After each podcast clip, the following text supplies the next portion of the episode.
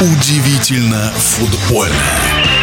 Нападающий «Спартака» Квинси может сесть не просто на скамейку запасных. Футболиста приговорили к 18 месяцам тюремного заключения в Нидерландах. Голландца признали виновным в нападении с ножом на своего двоюродного брата. Вот что сказал футбольный эксперт Александр Ухов. Естественно, адвокаты Промиса будут подавать апелляцию, но вряд ли эта апелляция поможет Квинси избежать наказания. И дело еще вот в чем. Сейчас над Промисом висит и второе уголовное дело. Ну, если с первым все понятно, давайте я напомню все-таки коротко. На одной из вечеринок он пырнул своего брата ножом, попал в колено, когда тот пытался защитить себя от удара, пытался нанести второй удар, его сестра оттолкнула, и э, в телефонном разговоре со своей матерью он вообще-то думал, что все намного хуже. Но мать сказала, что ты попал ему в колено, он в больнице, и промис вот здесь очень важно. Значит, ему повезло – у меня еще с собой не было пистолета. А теперь про второе дело, которое сейчас расследуется и которое, быть может, нанесет еще более сильный удар по Квинси Промису. Дело в том, что суринамская мафия, она в Голландии контролирует рынок наркоторговли. Я не говорю, что Промис имеет прямое отношение, но вот в голландских газетах, и в частности в самой известной «Де Телеграф», все разложено по полочкам. Если вкратце, почти полторы тонны кокаина было задержано в Бельгии, в Антверпене.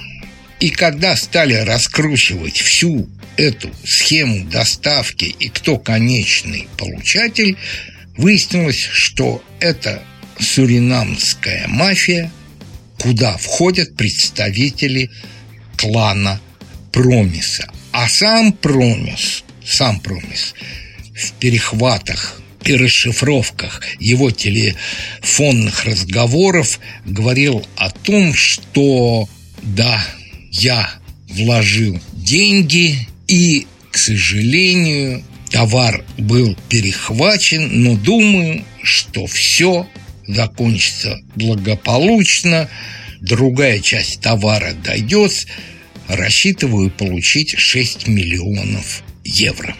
С этим не выгорело, и теперь давайте о другом, о том, что решит голландский суд по первому делу, по апелляции, я думаю, всем понятно. По второму делу здесь могут быть разные вопросы, не будем ничего утверждать, но дело доказанное, расследование ведется, скоро будет суд. Гражданстве Промису он уже подавал заявление с просьбой на получение гражданства по законам России – отказано. Дело в том, что находящийся под следствием или осужденный иностранный гражданин не может получить российское гражданство. Выдадут ли промиса Голландии? Вот между нашими странами нет договора о взаимной выдачи преступников. Но, вы, быть может, удивитесь, но Россия по-прежнему остается членом Интерпола. И если последует запрос от Интерпола, Россия обязана будет выдать промиса Интерпола. А Интерпол уже сам будет доставлять, ну, скажем так, осужденного промиса в голландскую тюрьму.